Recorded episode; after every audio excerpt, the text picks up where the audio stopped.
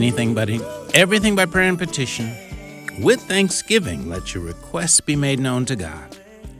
And the peace of God, which passes all understanding, shall keep your hearts and minds through Christ Jesus. Philippians chapter 4, verses 6 and 7. Thanks for joining us today. This is the hour of intercession. I'm Pastor Joseph Parker. We invite you to look with us in the Gospel of John, John chapter 14, beginning at verse 1. Let not your heart be troubled. You believe in God, believe also in me.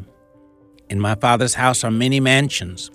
If it were not so, I would have told you. I go to prepare a place for you.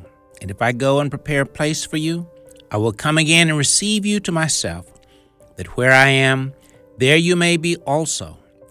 And where I go, you know, and the way you know.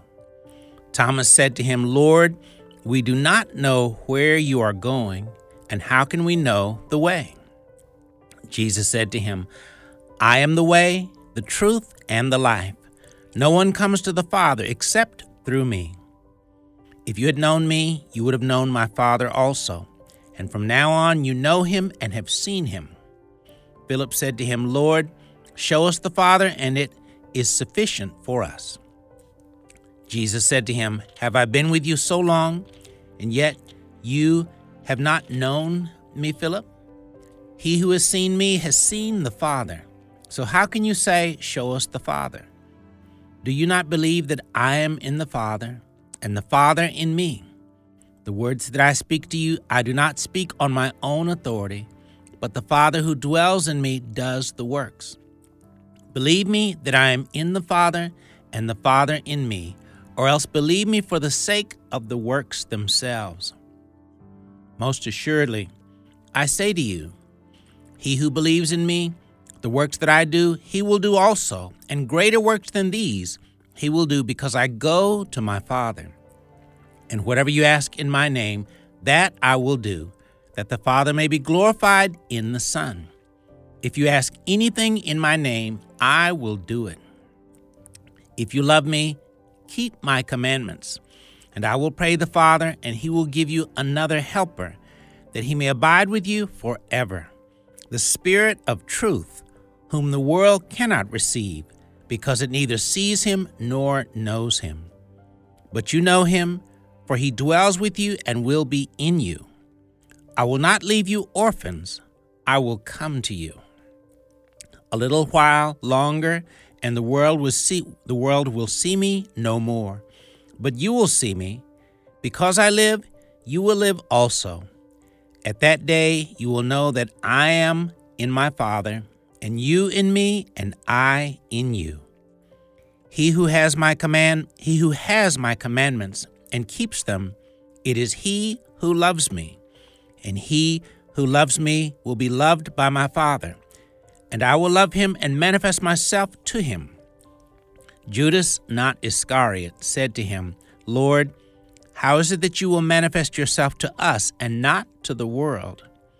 Jesus answered and said to him, If anyone loves me, he will keep my word, and my Father will love him, and we will come to him and make our home with him. He who does not love me does not keep my words and the word which you hear is not mine, but the Father's who sent me. These things I have spoken to you while being present with you. But the Helper, the Holy Spirit, whom the Father will send in my name, he will teach you all things and bring you and bring to your remembrance all things that I said to you. Peace I leave with you, my peace I give to you. Not as the world gives, do I give to you. Let not your heart be troubled, neither let it be afraid. You've heard me say to you, I'm going away and coming back to you. If you loved me, you would rejoice because I said, I'm going to the Father, for my Father is greater than I. And now I have told you before it comes, that when it does come to pass, you may believe.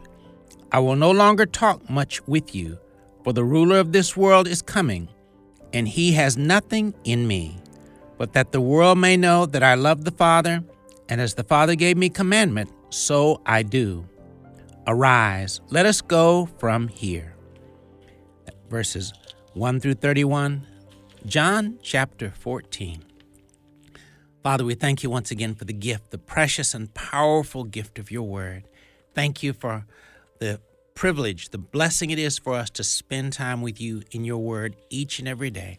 Thank you for the opportunity to draw closer and closer to you and to be able to hear more and more clearly from you as we simply spend time one on one with you, both in your word and in prayer. Anoint us all afresh with the spirit of prayer today. Anoint us afresh with the spirit that would Cause us to have a growing hunger for your word and anoint us afresh with the spirit of obedience. And more and more, help us to walk, help us to live a life of love according to your word. In, in the name of Jesus, we do pray. Amen. Thank you again for listening to the Hour of Intercession. Our producer is Rick Roberts, and Rick is going to share a word of prayer with us at this time. Father, we're so thankful to hear the patience that was shown to Philip and uh, in your word shown to Peter and John and all the disciples. Father, we're so thankful that that you show us that same patience and love and mercy. You're such a, a wonderful God, and we come to praise you today. In Jesus' name I pray. Amen. Amen. Thank you, Rick. And thank you again for being a part of our listening family. We continue to remind you that my email is joseph at afr.net, and we regularly encourage believers to email us to get some of the prayer resources. Now, keep in mind, the resources we provide, we're glad to share them. They're tools to help you to be involved in the great work of both evangelism and discipleship. Uh, of course, obviously, you can forward the information, email it to loved ones, fa- friends, to unsaved individuals that you may know as well. On, on the other hand, of course, obviously, you can print them off and share them that way as well. But this is a way whereby we become fellow laborers in the in the in the vineyard in the kingdom of God as we do the work of carrying out the Great Commission, going out into the world and making disciples. So again, the email joseph at afr.net to receive some of the prayer tools and or some of the articles we share from time to time or simply some of the discipleship tools that are there. We're hoping you'll use them for your own personal use and also for the discipleship of the members of your family as well. Hope that you'll do just that. Today we're looking at part two of the topic evangelism, discipleship, and loving God. And of course, we have, we're privileged to have with us in studio yesterday Jade Holofield. And Jade is not with us today, but we're looking at the topic sort of part two. And our encouragement is that you seriously seek the Lord to be in order to be used more mightily of him to do the great work of evangelism and discipleship. Keep in mind Matthew chapter 20, 28 clearly gives us God's command and God's heart concerning the matter of the Great Commission. This is the commission God lays before the church of the Lord Jesus Christ all over the world. Matthew 28, starting at verse 16, tells us these words then the eleven disciples went away into Galilee, to the mountain which Jesus had appointed for them. When they saw him, they worshipped him, but some doubted. And Jesus came and spoke to them, saying, All authority has been given to me in heaven and on earth. Go therefore and make disciples of all the nations, baptizing them in the name of the Father, and of the Son, and of the Holy Spirit, teaching them to observe all things that I have commanded you. And lo, I am with you always, even to the end of the age. So keep in mind a clear and very important command within this brief passage, starting in verse 19 once again Go therefore and make disciples of all the nations, baptizing them in the name of the Father, and of the Son, and of the Holy Spirit, teaching them to observe all things that I have commanded you. And lo, I am with you always, even to the end of the age. Well, the work of making disciples involves evangelism and discipleship. Keep in mind, evangelism is, is simply the initial part of the work of making disciples. A, an individual cannot be a disciple of Christ until they've come to know Christ, and evangelism involves in introducing people to Jesus Christ as the Lord and Savior of their lives. And the goal, of course, is always not simply converts, but to help people to become disciples. A disciple is a learner and a follower of Jesus Christ. Well, if a person receives Christ but doesn't learn how to follow them, then we've not completed carrying out the command. We're to make disciples, we're to help people come to know Jesus Christ as Lord and Savior, and then help them to learn how to walk with God, to live a life for, for the glory of God, to live a life in service of the Lord Jesus Christ. You know, just very simply, you could summarize the life of a disciple that is, once a person receives Christ as Lord and Savior their lives, three basic building blocks that make up the life of a disciple, a follower of Christ. P, and of course, the letter pro helps to summarize those three basic building blocks of the life of a disciple. P refers to their prayer life. It's important that a believer learn that prayer is to be a foundational and a critically important part of the life of every believer. Philippians 4 uh, 6 and 7 tells us, Don't worry about anything, but in everything by prayer and petition, with thanksgiving, let your requests be made known to God, and the peace of God, which passes all understanding, shall keep your hearts and minds through Christ Jesus. Every believer is called to become a prayer warrior, one that takes prayer very seriously. R refers to reading, that is, reading and studying and meditating on the Word of God. Every believer is called to be a diligent student of the Word of God. Now, in the case when a believer lives in a, in a, a land or a, an area where they don't have the privilege of having a Bible, well, God wants them just to make the most of what whatever word they may have, and it may be word that they've heard and hid in their heart and memorized. But God will only hold us responsible for, He holds us responsible for what He's entrusted to us and what we have access to. So, but the we who live in a culture where people typically have many Bibles, God holds us responsible for knowing the contents of the Bible from Genesis to Revelation. So every believer is called to be a diligent student of Scripture, one who reads and meditates on the Word of God. That means we need to take the reading and studying of God's Word very, very serious. We're not to have a laid back attitude and read it when we get around to it, read it from time to time. It's important, it's critically important that we're diligent students who are reading and studying the Word of God with the full intention of obeying. And so, O refers to the last of those three building blocks again. P refers to our prayer life. R refers to reading and studying and meditating on the Word of God. O refers to obedience it's critically important that we understand we're not simply to just read the Word of God.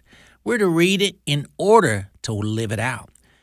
God's word is God's word is full of truth, and truth is always meant to be applied. It's always meant to be carried out.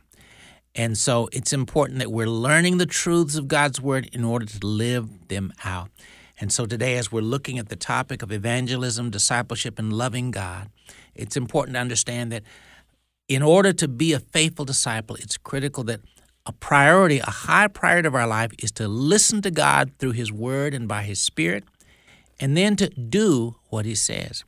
One of the tragedies that we find in our culture is that too often those that say they love the Lord will often take their cues not necessarily from the Word of God, but what they see around them. And if a believer is not in a in a circle or in a fellowship where they really emphasize and encourage evangelism, many believers aren't involved with evangelism hardly at all. Many believers have never given a gospel tract away. Many believers never shared their testimony in order to help someone to come to know Christ.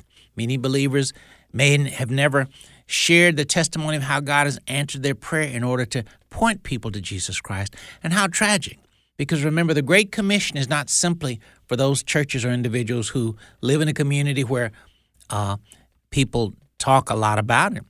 That is a command to every believer all over the world, no matter what your circumstances are. All of us have the important calling and task to share the gospel. And then, in order, and then once they Christ persons come to know Christ, they need to help them to begin to grow in their walk as well. So we'll pick up there on the other side. We're looking at the topic evangelism, discipleship, and loving God. We'll be right back.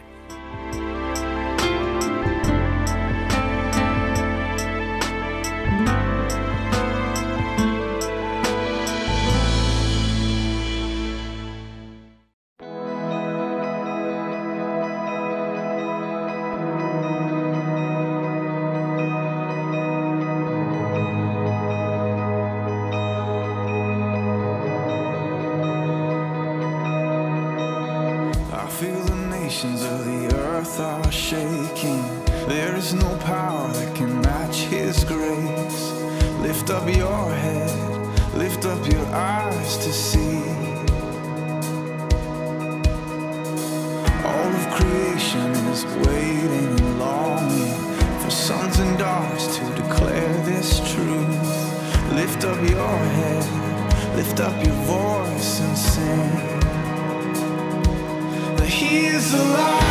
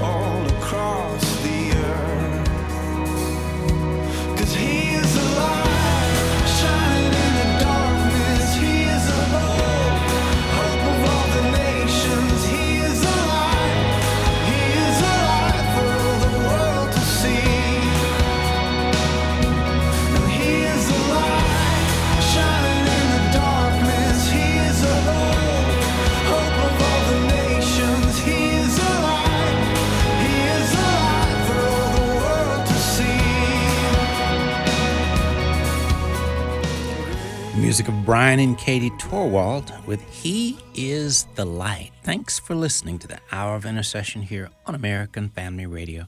We're looking today at the topic, part two of evangelism, discipleship, and loving God. And it's so important that we understand that as believers, we're all called to the work of carrying out the Great Commission. And keep in mind, too, as we read in John chapter 14, one of the very important truths that God clearly points out to us is if we love God, we're going to keep his commandments. If we love God, we're going to do what he says. And, you know, a person can say all day long how much they love the Lord, but if they're not living a life of obedience, a life of clearly understanding what God has called us to do as individual believers and carrying it out, we're not loving God as we should. God sees love for him basically expressed through our obedience to him. So, again, how often it is that we may say, Well, I love God with all my heart, soul, mind, and strength, but if I'm not living a life of obedience, I'm not being truthful with myself or with God either. So, again, our obedience is translates into love for God. And so God sees our obedience as an expression of our genuine love for Him. In the Gospel of John, chapter 21, that we looked at yesterday, chapter 21. I want to share the chapter once again. There's so much in this chapter about the work of living in close relationship with the Lord, listening to God, and carrying out His will, obeying Him. So, John chapter 21, beginning at verse 1. After these things, Jesus showed himself again to the disciples at the Sea of Tiberias. And in this way he showed himself.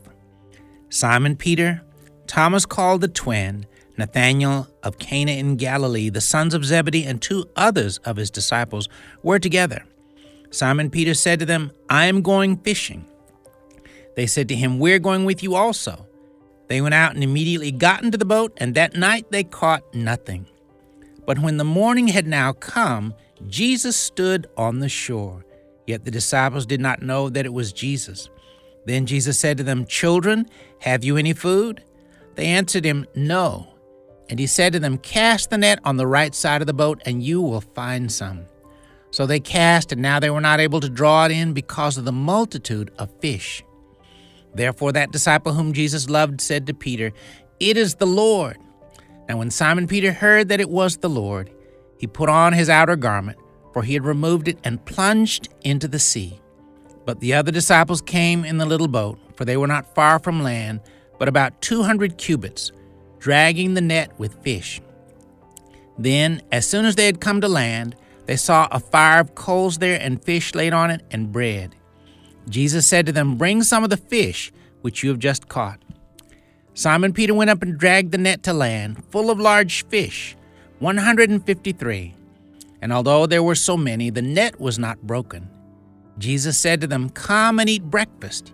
Yet none of the disciples dared ask him, Who are you? knowing that it was the Lord. Jesus then came and took the bread and gave to them, and likewise the fish. This is now the third time Jesus showed himself to his disciples after he was raised from the dead. So when they had eaten breakfast, Jesus said to Simon Peter, Simon, son of Jonah, do you love me more than these? He said to him, Yes, Lord, you know that I love you. He said to him, Feed my lambs. He said to him again a second time, Simon, son of Jonah, do you love me? He said to him, Yes, Lord, you know that I love you. He said to him, Tend my sheep. He said to him the third time, Simon, son of Jonah, do you love me? Peter was grieved because he said to him the third time, Do you love me? And he said to him, Lord, you know all things. You know that I love you. Jesus said to him, Feed my sheep. Most assuredly, I say to you, when you were younger, you girded yourself and walked where you wished. But when you are old, you will stretch out your hands, and another will gird you and carry you where you do not wish. This he spoke, signifying by what? Death he would glorify God. And when he had spoken this, he said to him, Follow me. Then Peter, turning around, saw the disciple whom Jesus loved, who also had leaned on his breast at the supper, and said, Lord, who is the one who betrays you? Peter, seeing him, said to Jesus, But Lord, what about this man? Jesus said to him, If I will that he remain till I come, what is that to you? You follow me. Then this saying went out among the brethren that this disciple would not die. Yet Jesus did not say to him that he would not die, but if I will that he remain till I come, what is that to you? This is the disciple who testifies of these things and wrote these things, and we know that his testimony is true. And there are also many other things that Jesus did, which, if they were written one by one, I suppose that even the world itself could not contain the books that would be written. Amen. Verses 1 through 25, all of John chapter 21. Now, John chapter 21 is a powerful chapter. Of course, it's the final chapter in the Gospel of John. It's also a unique chapter amongst the Gospels in that it's one chapter devoted to things Jesus did with his disciples after he's risen from the dead. The other Gospels do not contain the instances and the uh, matters that are covered in John chapter 21 per se. And so, but it's a powerful chapter. I would encourage you to take a lot of time to read through this chapter several times, read and meditate on it because there are many things. And note, amongst other things, Jesus, during the 40 days beyond his resurrection that he remained on the earth, he spent time with his disciples. And you know what he preached and taught his disciples about? He talked about the kingdom of God. And he taught them truths and insights about the kingdom of God. And so that's a part of what he's doing here in John chapter 21. So note here, initially in the chapter, the disciples, they don't know where Jesus is at the moment. And Peter decides he wants to go fishing, and some of the others decide they're going to go with him. They go out, and keep in mind, Peter and a number of the others are professional fishermen, fish all night long, which is the customary time in which they would fish typically, and they caught absolutely nothing. Now, that's not a very successful night of fishing. Well, it indicates, though, the following morning, Jesus stood on the shore, but the disciples didn't know that it was Jesus. And Jesus calls out to them, Children, have you any food? Now, if you can imagine, they're probably thinking to themselves, Who is this on the shore calling us children? We're grown men. And he's asking them about their catch. Now, keep in mind, their thinking might be, they might have had a tinge of pride thinking, Well, uh, you know, we're professionals, but we haven't caught anything. But he does refer to them as children, and he asks them, Have they caught anything? Their answer is no. But then note what Jesus says. Now, again, they still don't know this is Jesus. Jesus' response is cast the net on the right side of the boat, and you will find some. Well, their initial thought might have been, who is this that's trying to tell us how to fish? I mean, we're professionals. But now note they haven't caught anything. But a slight memory may have ran through one or more of their minds that, well, you know, there was a time in which some time ago someone else, someone told us. In fact, the Lord had told us where to fish, and we saw great results. And so it says they cast, they did cast the net, and it says they were not able to draw it in because of the multitude of fish. And note here immediately, John realizes it's the Lord and he calls out, It is the Lord. Now, note, they don't realize who this is that's talking to them until they see the results of following his direction. Keep in mind, God's word produces results. God is in the business of fulfilling his word. And if we're wise enough to read and meditate on the word of God as a lifestyle and then obey the word of God, more and more we'll see eternal supernatural results from simply obeying God. It's critically important to understand that the life of a disciple is that a life of obedience. And remember, obedience is an expression of our love for God. If we genuinely love God, we're going to obey Him. Thank the Lord that the disciples didn't argue and say, Who are you to tell us how to fish? We know how to fish. They're not arguing. They just immediately obey, even though initially they don't know that it's Jesus, but they see supernatural results. Well, you know, early in the Gospels, we find out that Jesus called the disciples to be fishers of men. And you know, it's important for us to know that in the work of following Jesus, our job, a big part of the Christian life, is simply listening to God, staying in close fellowship with Him, and listening to Him and obeying Him. That's an expression of love. And so, as we're looking at um, the very important topic of believers carrying out the work of evangelism and discipleship, our fruitfulness and productivity is directly resulted resulted from our hearing his word and hearing his spirit and doing what he said. It's important for us to know then God has called us as believers to listen to him and do what he says. Evangelism and discipleship are critically important aspects of the work we do because there are many things the church does, but remember this the wonderful work of evangelism and discipleship is such that God gives us the privilege of being vessels through which he can reach and draw people off the road to hell on the road to heaven. What a glorious thing it is. And keep in mind, God's word lets us know clearly God desperately loves people. People are precious to God. And as we walk with God and follow the Lord, we and as we grow in our walk with the Lord, we too should come to have a great heart for people, a compassion to help as many people as we can come to know Christ and to begin to grow up in their faith as well. Because the most loving thing we can do in life is to help people come to know Jesus and to draw closer to Him as well. So, how important it is that we as believers are vitally involved in simply obeying God as we share Jesus with the world and help people in the world realize Jesus is the answer to everything. He's, a, he's the answer to all of our problems, all of our struggles, all of our difficulties. Life is designed to be full of God. The best life we can possibly live is a life where we know Jesus and we're following him. So it's a great act of love, mercy, and compassion for us to faithfully be involved in the work of sharing the gospel and helping people to come to grow up in their faith. Because again, the best life we can live is that life of following Jesus, knowing him and following Jesus Christ. Father, thank you for the opportunity, the wonderful privilege and opportunity you give us of being involved in the wonderful work of the Church of the Lord Jesus Christ, sharing Jesus with a world that desperately needs to know Him. Fathers, we think of people all over the landscape, uh, rich people, people, poor people, uh, people of black, white, Hispanic, Asian, whatever background, people of all races and sizes and backgrounds and concerns, Lord, all of them have one great thing in common. They all desperately need Jesus. Father, help us, anoint us afresh with the spirit of compassion. Help us to live with a great compassion for people who aren't saved, a great compassion for people that don't know you. Help us to realize that when someone is rude or unkind to us, they're people who simply they simply need to come to know Jesus and to come to learn to walk with him, and life would be so different for them.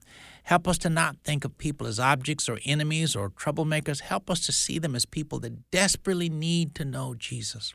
And Father, help us to live a life of compassion where we, we long to be used by you to help them to come to know you and to help them to learn how to walk with you and live for you and thereby begin to live life as it was designed to be lived a life full of God, a life where we know you, a life where we're serving you, a life where we're fulfilling your calling and our purpose in the world to know you and fulfill that which you've called us to be and do in the world. Thank you for the wonderful privilege, Father, of being able to be your vessels through which your work can be done. Help us to live available lives. Help us to live looking for opportunities to be used by you. Help us to be obedient enough to know, Lord, that every day is a day whereby we're to shine for you and live in such a way that you reach through our words, our actions, our attitude, the things we say, the things we do, that reach through us, Lord, and point people to Jesus Christ. Father, anoint us afresh with a mighty, mighty anointing. Set us on fire afresh of your Holy Spirit of compassion for people so that we're burning with your love, your grace, and your mercy and compassion, wanting to do our part, wanting to be vessels through which your perfect will and your work can be done in the world fully. Thank you for the privilege, the opportunity, the just the great chance to be involved in the wonderful work of the spread of the gospel, the wonderful work of making disciples, the wonderful work of sharing your love with a world that desperately needs to be touched, transformed, and changed by your love, grace, and mercy. We thank you and praise you for that opportunity. In Jesus' name we do pray. Amen. You're listening to the Hour of Intercession as we're looking at part two of the topic Evangelism, Discipleship, and Loving God. We'll be right back.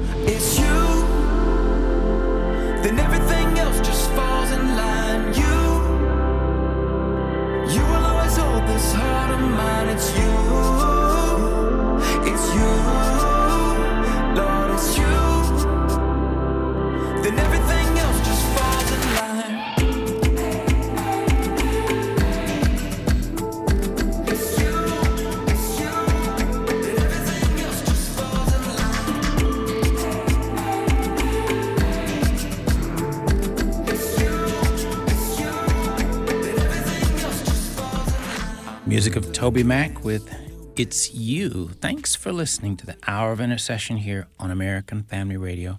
Once again, we're looking at the topic part two of evangelism, discipleship, and loving God. And keep in mind, one important goal for us here is that we're encouraging you to, by the grace of God, to mature in your walk with the Lord to where you see the work of evangelism and discipleship not as a burden, but a wonderful privilege and opportunity because that's exactly what it is. What greater and more exciting thing can we be involved in than the work of, again, helping to pull people off the road to hell, on the road to heaven, to move from away from being on the road to an eternity of misery, tragedy, and suffering onto a road of the most wonderful eternity they could possibly live. Heaven is a place where Jesus, God, and the Holy Spirit live and dwell. It's a place where everyone will be fulfilled, will be full of joy, full of light, full of peace. A place where there are no problems, there are no troubles, there are no struggles, there are no difficulties. A place where all your needs are met and God runs our cup over in every way, every day of our lives for all eternity. Who would want to miss a wonderful place like that? And again, the love of God and the compassion of God should drive us to want to be fully used by God to help take as many people with us to heaven as we possibly can. Well, in John chapter 21, the first part again, keep in mind the disciples have cast the net uh, onto the right side of the boat as Jesus had told them to. They get a, a huge net full of fish and they realize it's Jesus and they bring the fish to shore. Or one or more of them help to bring the fish to shore. And when they arrive, keep in mind, Jesus already has a fire of coals there and fish laid on it. Now remember at the beginning of the chapter, their goal was they wanted to they went fishing basically apparently they were just hungry. And they went, well see when they arrive on shore they have a whole lot of fish Jesus doesn't even need the fish they've caught. Jesus already has the fish laid out for them for them to come and eat. It says that it was a fire of coals and fish laid on it and bread. And Jesus, he tells them, bring some of the fish you just, you just caught, but keep in mind, he already has the fish cooking. It's probably the best fish dinner they've ever had in their whole life. You may say, well, can Jesus cook? Jesus is the greatest cook in the universe. Well, and so note here Jesus' words to them. And it specifically says in verse verse 30, uh, let's see, excuse me, verse 12, come and eat breakfast. Well, the King James uses the words come and dine. Now, something that, that is very neat about this passage is that it has a number of meanings. Jesus obviously is inviting them to come and eat breakfast, the physical food that will meet the needs of their physical body. But Jesus also is speaking to all believers for all time as well. And he's inviting them not so much to eat physical food simply in as in this situation. He's inviting all of us to come and dine on his word. And a, an encouragement and a challenge to all of us is to take Jesus to heart. Every day, God, God doesn't want us to simply snack on his word. He wants to, us to dine, to feast on his word, because God's word it actually cures all the ills of life. And as we as believers more and more read and study the Word of God and fill our lives with the Word and obey the Word, that helps us to move towards fulfilling our purpose for being in the world. So every day, a believer is wise to not simply snack on the Word, dine on the Word, feast on the Word of God, spend significant time reading and meditating on God's Word that is, spend that time in the presence of Jesus. That's your one on one appointment with Jesus. Allow Him to equip you, to give you His wisdom, His grace, His insight, and His encouragement, and His empowerment to prepare you to be what you've been called to be in the world. So hope that you'll do that. Notice, too, Jesus pulls, kind of pulls Peter aside and more or less reinstates him. Because remember, Peter has denied Jesus three times before Jesus' uh, crucif- death on the cro- crucifixion and death on the cross and resurrection. He denies him not just once, not just twice, but three times. So Jesus speaks to Peter and by the grace of God restores him. He asks him the question uh, Simon Peter, Simon, son of Jonah, do you love me more than these? Peter's response, Yes, Lord, you know that I love you. He says to him, Feed my lambs. Jesus says to him a second time, Simon, son of Jonah, do you love me? Peter says to him, Yes, Lord, you know that I love you. Jesus responds, Tend my sheep. And then Jesus says a third time, Simon, son of Jonah, do you love me? And it says that Peter was grieved because he said to him the third time, Do you love me? And Jesus says, and well, Peter's response is, Lord, you know all things. You know that I love you. Jesus said to him, Feed my sheep. Notice a powerful message amongst others that Jesus is sharing with Peter is if you love me, then show it with your actions. If you love me, obey me. If you love me, love my sheep. Love my people. Do what I've called you to do to bless and love people. We're called to be vessels who love the people of God. Remember this people are precious to God. And if we love God, we will love people and we will seek to share the gospel and reach out so that people can come to know Christ and learn how to follow Him. If we love God, we should be involved in the great work of the Great Commission, carrying the gospel to a world that desperately needs to hear it. So, people are precious to God. And so, we too should live in such a way that people are precious to us and we're living in such a we're to live in such a way that we help as many come to know Christ as by the grace of God that we can. Now, in the Old Testament, the book of Jonah, Jonah is a powerful book. It's only four short chapters, but it's a very unique book. It's a great book to read and meditate on, but remember, there are a number of important messages that we can draw from the book of Jonah. In the first book of Jonah, we find that God has called Jonah to go to preach to Nineveh. In fact, in Jonah chapter 1, just reading a portion of it, Jonah 1, beginning at verse 1. Now the word of the Lord came to Jonah the son of Amittai, saying, Arise, go to Nineveh, that great city, and cry out against it, for their wickedness has come up before me. But Jonah arose to flee to Tarshish from the presence of the Lord. He went down to Joppa and found a ship going to Tarshish, So he paid the fare and went down into it to go with them to Tarshish from the presence of the Lord. But the Lord sent out a great wind on the sea, and there was a mighty tempest on the sea, so that the ship was about to be broken up. That was verses 1 through 4 of Jonah chapter 1. Now, note here, God has clearly called Jonah to come to, or to go to the city of Nineveh to preach to it.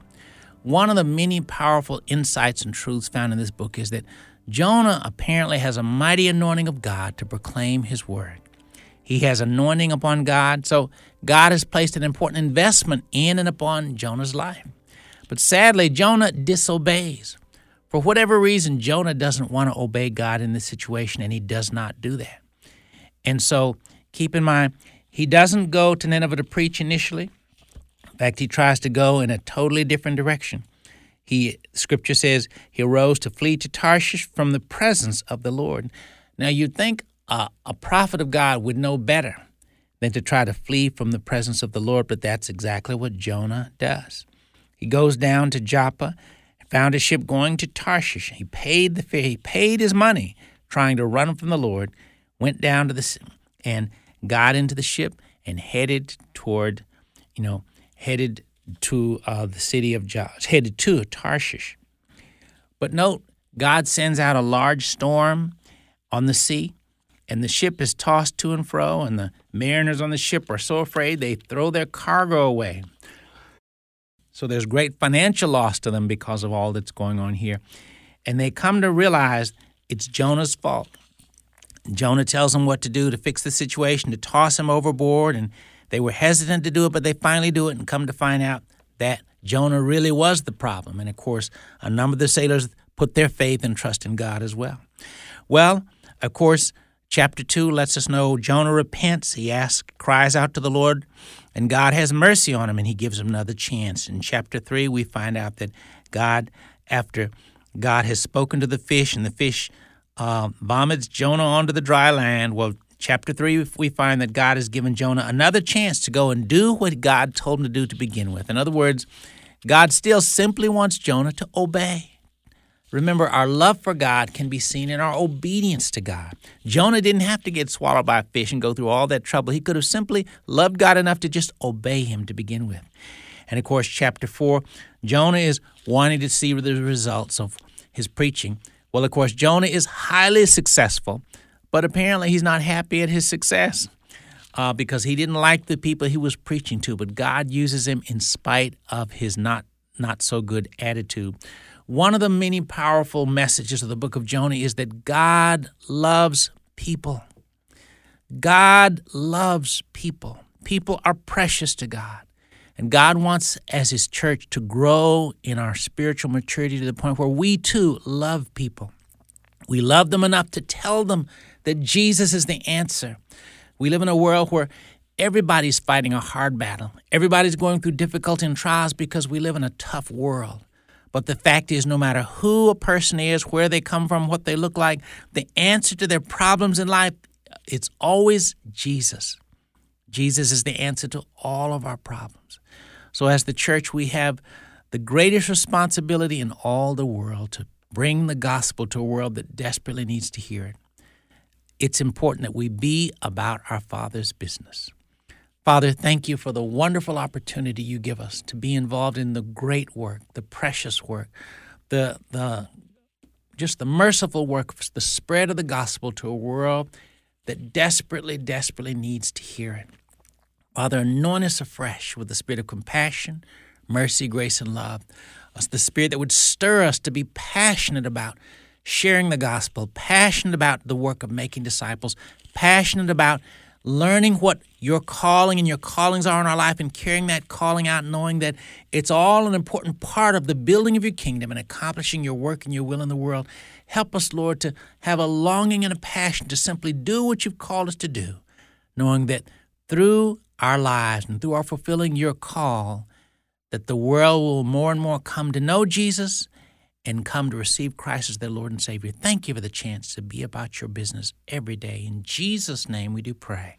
Amen. Thanks again for listening to the Hour of Intercession. As we usually do before we end the broadcast, we sh- share the opportunity for persons that don't know Jesus Christ as Lord and Savior to make that step. If you're not saved today, today is a good day to get saved. If you want to make that step, would you simply pray this prayer with me and invite Jesus Christ into your life as you pray this prayer? Would you pray with me even now? Lord Jesus, thank you for loving me so very much that you came into this world a long time ago. You lived you died on the cross to pay for all my sins and all the wrong things I've done. Lord, I repent of all the wrong things I've done and I turn from them. Forgive me, Lord, for all the wrong things I've done. Lord Jesus, come anew into my heart. Be my Lord and Savior. Make me the person you would have me to be. Lord, you told us in your word, whoever calls on the name of the Lord shall be saved. Right now, Lord, I'm calling on your name. Lord, save me. Fill me with your spirit.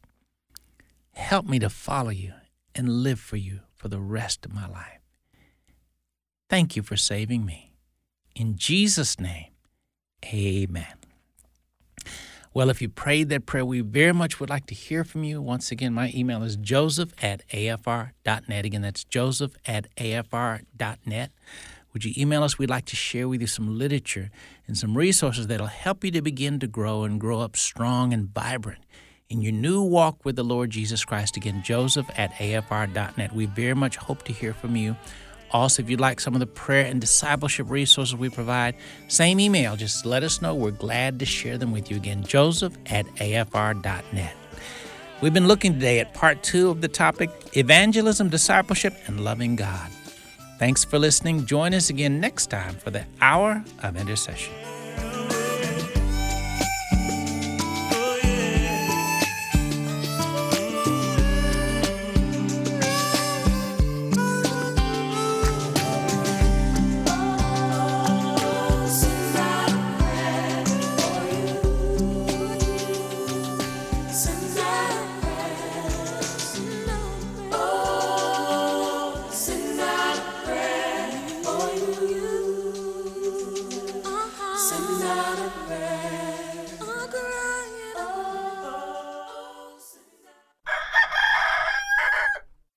The views and opinions expressed in this broadcast do not necessarily reflect those of the American Family Association or American Family Radio.